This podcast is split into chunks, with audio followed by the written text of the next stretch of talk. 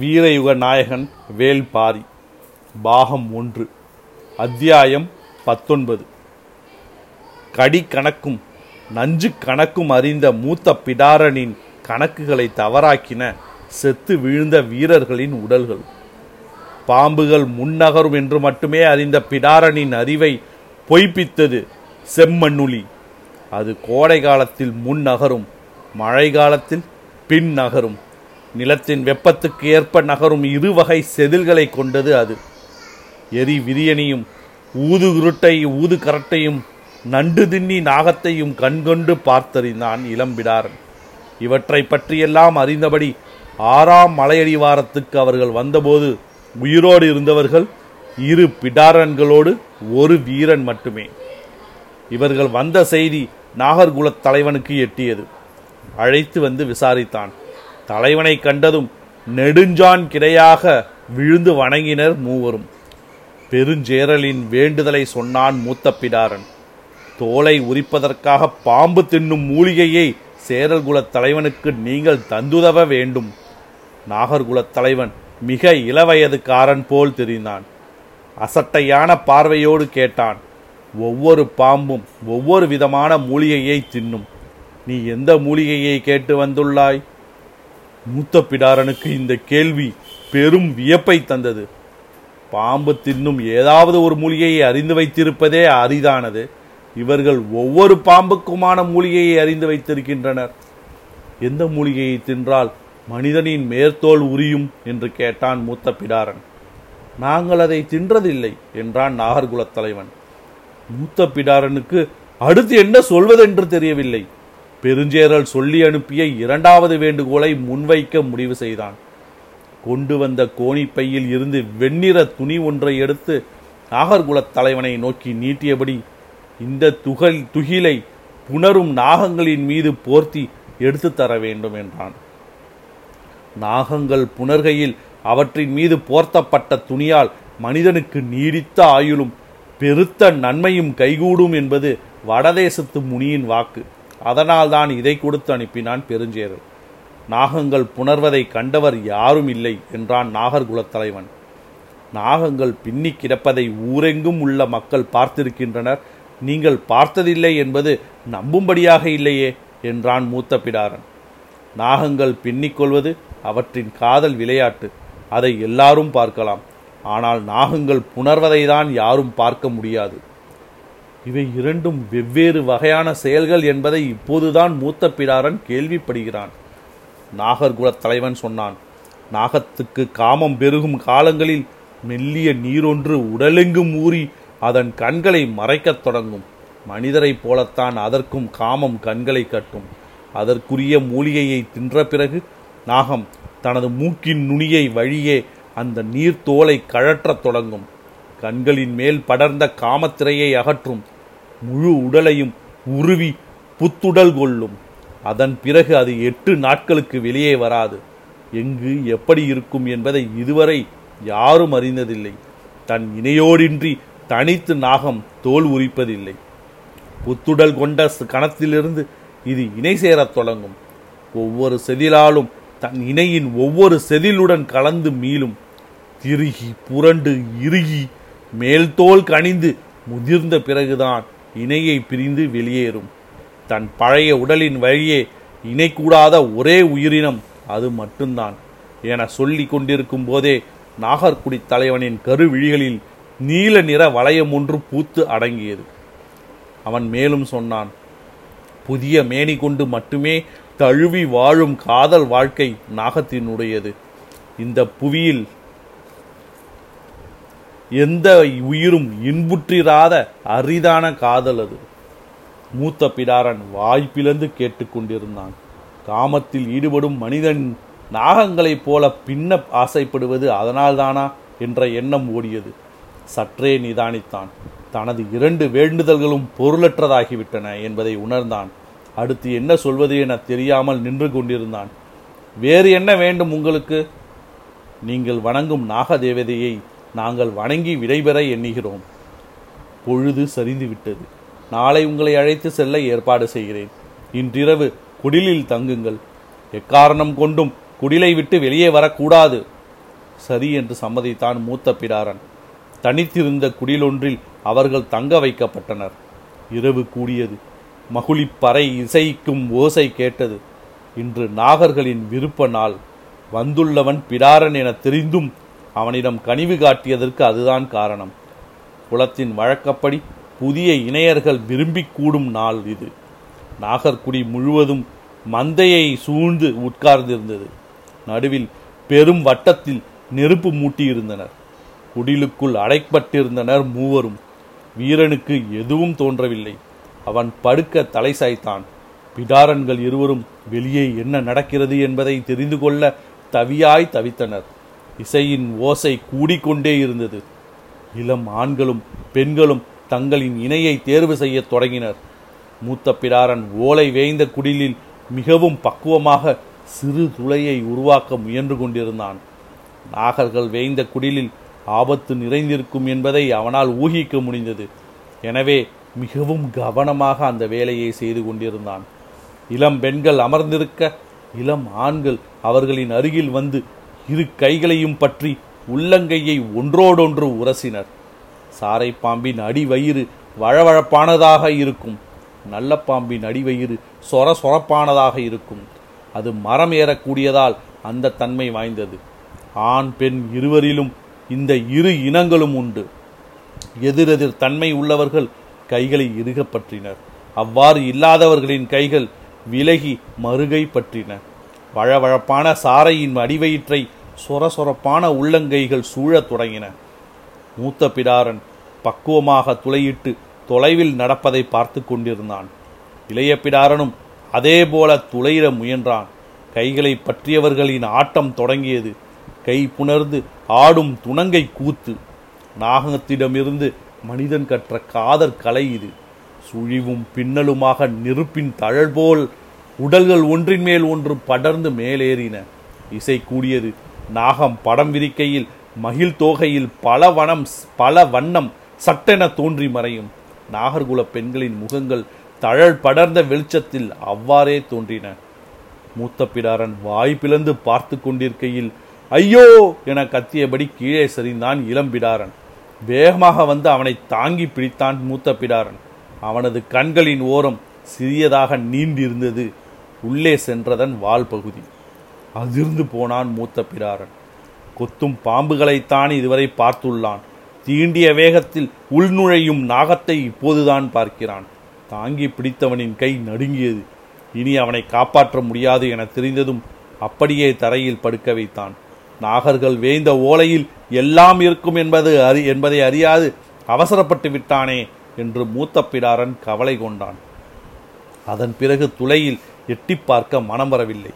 இசை கேட்டு கொண்டே இருந்தது. நாகங்களுக்கு நெருப்பு ஆகாது. இவர்கள் ஏன் நெருப்பை மூட்டி ஆடுகின்றனர் என்பதை அறிய வேண்டும் என ஆவலில் இருந்தது.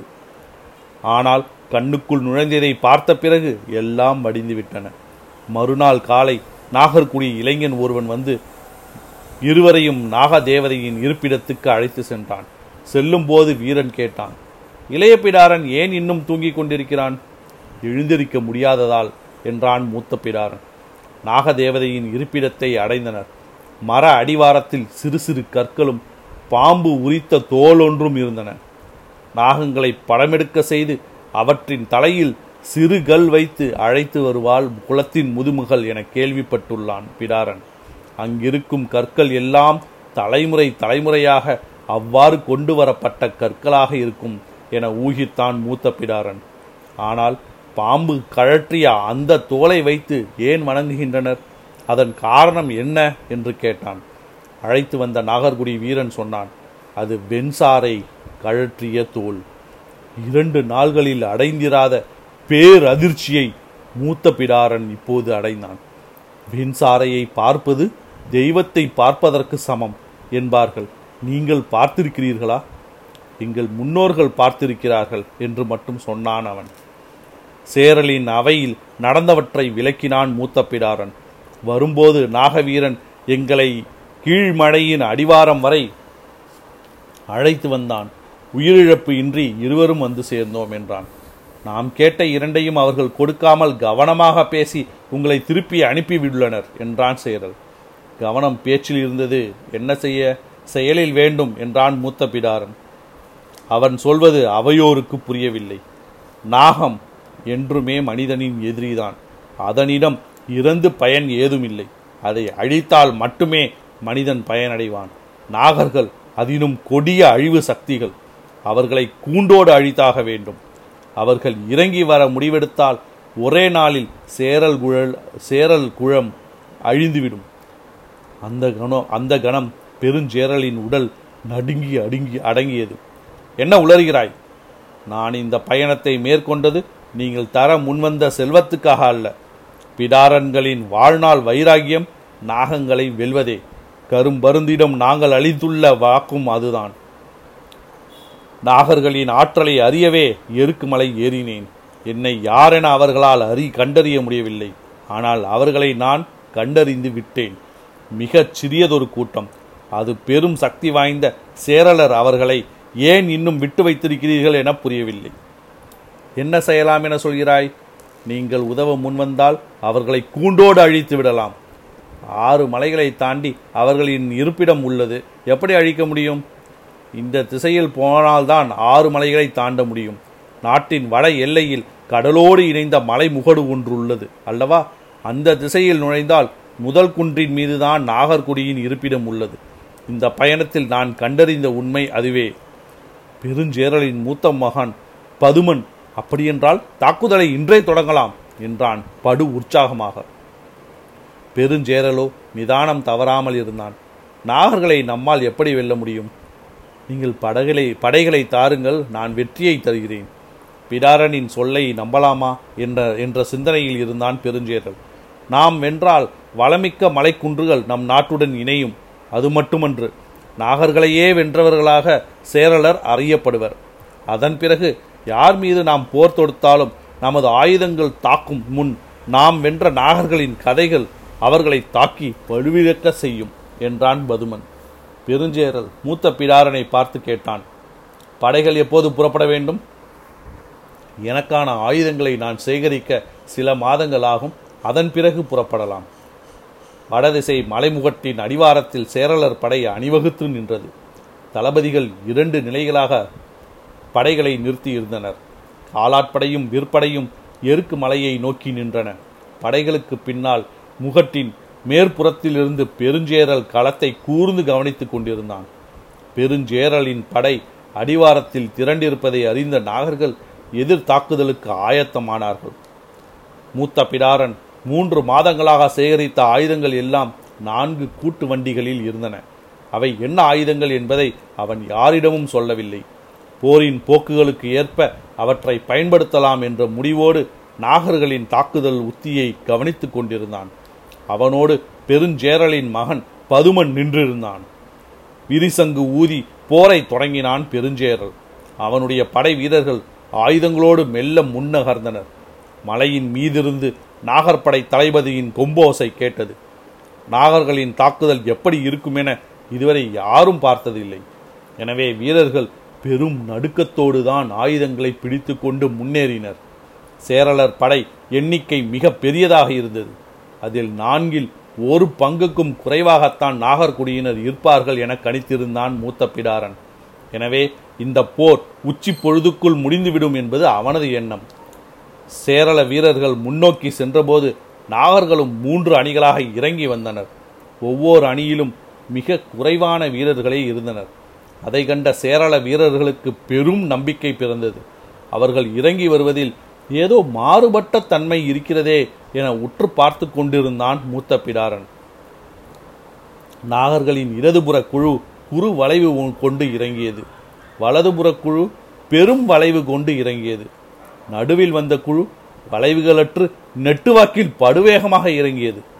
இதற்கான காரணம் என்னவாக இருக்கும் என கணித்து கொண்டிருக்கும் போதே சேரலர் படை நாகர்களை நோக்கி அம்புகளை வீசியது. நடுவில் நெட்டு வாக்கில் வந்த நாகர்படையினர் முன் வரிசையினர் மண்டியிட்டு அமர்ந்து அம்பை நாணில் ஏற்றினர்.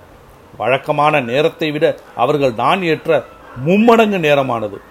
போர் பயிற்சி அற்றவர்கள் என்பது இதிலிருந்தே தெரிகிறது என்றான் பதுமன்.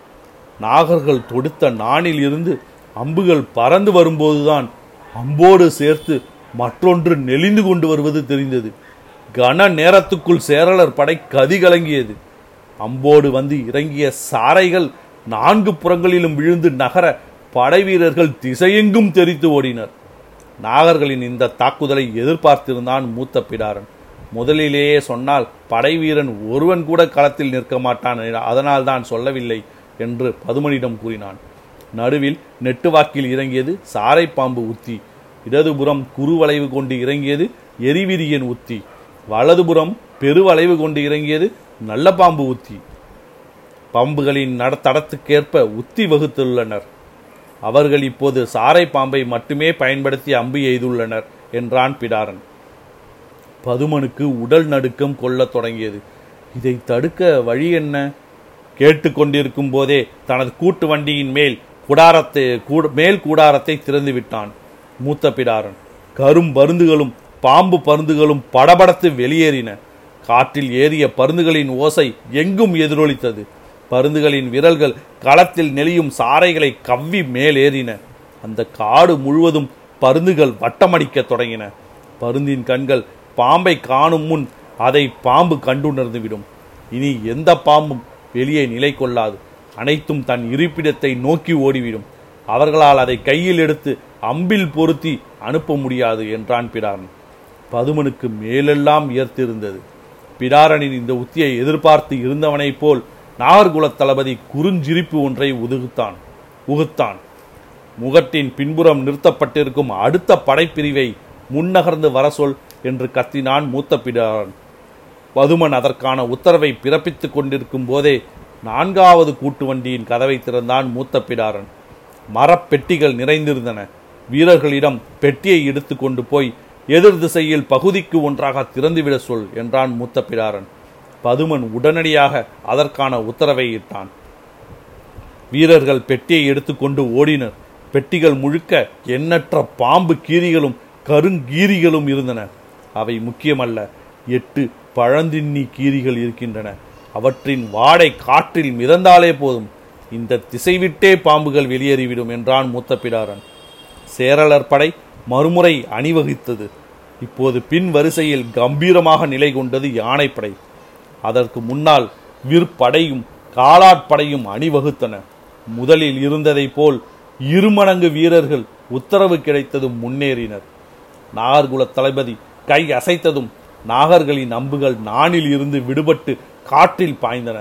அப்போது அம்போடு நெளிந்து வளையும் பாம்புகள் எவையும் தென்படவில்லை.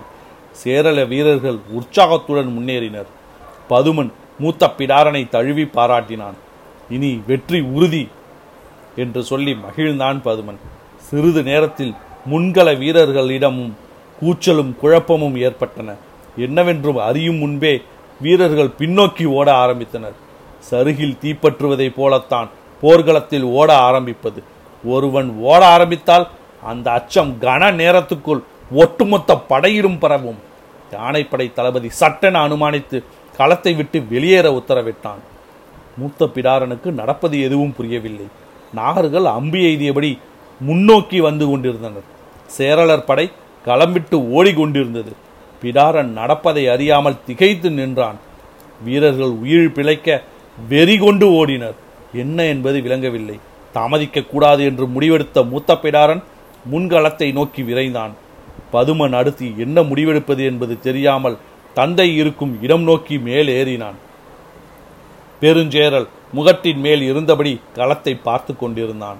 அவனது படை பின்வாங்கி ஓடிக்கொண்டிருந்தது. சின்னஞ்சிறிய நாகர் கூட்டம் முன்னோக்கி வந்து கொண்டிருந்தது. பதுமன் வந்த தந்து வந்து தந்தையோடு இணைந்தான். எந்தவித முடிவும் எடுக்காமல் மூத்த பிடாரனுக்காக அவர்கள் காத்திருந்தனர். சிறிது நேரம் கழித்து மூச்சிறைக்க ஓடி வந்தான் மூத்த பிடாரன். மேலெல்லாம் அலங்கோலமாக இருந்தது. எள்ளு செடியில் உற்பத்தியாகும் கண்ணுக்கு தெரியாத கொடும் நாகம் குருதி பணியன் அம்புகளோடு இணைத்து அவை வந்து கொண்டிருக்கின்றன என்று தன் மீது பாய்ந்த அம்பை கையில் ஏந்தியபடி கூறினான். பெருஞ்சேரல் நடுங்கி போனான். இப்போது என்ன செய்யலாம்? பதில் சொல்லும் ஆற்றல் குறைந்து கொண்டிருந்தது. ஆனால் உள்ளுக்குள் பாயும் நஞ்சின் வேகத்தை கணிந்து கொண்டிருந்தான் கணித்து கொண்டிருந்தான் மூத்த பிடாரன். அப்போது பாய்ந்து வந்த அம்பு ஒன்று அவர்கள் இருக்கும் இடத்திலிருந்து சற்று தொலைவில் குத்தியது. மூத்த பிடாரன் சொன்னான், இந்த குன்றில் மட்டுமே அவர்களின் குடியிருக்கிறது. இன்று இரவோடு இரவாக குன்றை சுற்றி வளையமிட்டு தீயிடுங்கள். தீயிலிருந்து மீள அவர்களுக்கு வேறொரு வேறெந்த வழியும் இல்லை. நாகர் இனம் முழு முற்றாக அழியும். பெருஞ்சேரல் சற்றே தயங்கி சிந்தித்தான். மூத்த பிடாரன் சொன்னான், ஒரு முறை தாக்கிவிட்டு பாதியில் விட்டால் அவர்கள் உங்களை அழிக்காமல் விடமாட்டார்கள். எனவே முழுமையும் அழித்து விடுங்கள். பெருஞ்சேரலின் உடலெங்கும் அச்சம் பரவியிருந்தது. அவனது தயக்கத்தை கணித்தபடி பிடாரன் வாய்க்குழறி சொன்னான், இவர்களை அழித்தால் மட்டுமே உங்கள் இரண்டாவது மகனின் ஆட்சி காலம் நிலைத்திருக்கும். முதல் மகன் பதுமன் இருக்கும்போது ஏன் இவன் இரண்டாவது மகனை பற்றி சொல்கிறான் என்ற அதிர்ச்சியோடு பெருஞ்சேரல் திரும்பி பதுமனை பார்த்தான். பெருஞ்சேரலின் கதறல் காதில் சன்னமாக விழுந்தது. கேட்டபடியே மண்ணில் சரிந்த மூத்த பிடாரனின் வாய் முணுமுணுத்தது. ஒரு முழம் அளவில் கிளையில் கிளைகளில் வாய்ப்பிளந்து தொங்கியபடி மனிதனை கண்டால் தாவி கடிக்க உச்ச நஞ்சு கொண்ட பச்சிலை விரியன் சிறிது நேரத்துக்கு முன் பாய்ந்து வந்த அம்பிலிருந்து விலகி தாவி பதுமனின் தொண்டையை கவ்வியது. வாயில் நுரை தள்ளியபடி இருந்தது. ஆனாலும் மூத்த பிடாரனின் உடலில் இருந்த நச்சுமுறி மருந்துகள் அவனை விரைவில் சாகவிடவில்லை. அன்றிரவு எருக்கு மலையை சுற்றி தீ மூட்டப்பட்டது. மூத்த பிடாரனின் கண்முன் எருக்கு மலை முழு முற்றாக எரிந்தது. அதன் மஞ்சள் வெளிச்சத்தில் நாகர்கள் துடிதுடித்து செத்தனர். நாகர்களின் அழிவோடு பிடாரனின் வாழ்வும் முடிந்தது. கதை கேட்டு கொண்டிருந்த கபிலருக்கு உயிர் உறைந்து விடுவது போல் இருந்தது. ஆனால் கதையை விட அவரை உலுக்கியது கண்ணுக்கு முன்னால் காணும் காட்சி. நெருப்பு அணைந்த பிறகு கங்குகளின் மீதுதான் இறங்குவார்கள் என்றுதான் அவர் நினைத்து கொண்டிருந்தார். ஆனால் புதிதாக இரண்டு காதல் இணையர்கள் கை புணர்ந்தபடி புணர்ந்து ஆடியபடி நெருப்பை நோக்கி நகர்ந்தனர். நெருப்பின் அனலில் நின்றாடப் போகிறார்கள் என கபிலர் நினைத்து கொண்டிருந்த போதே அவர்கள் எரியும் நெருப்புக்குள் நுழைந்தனர்.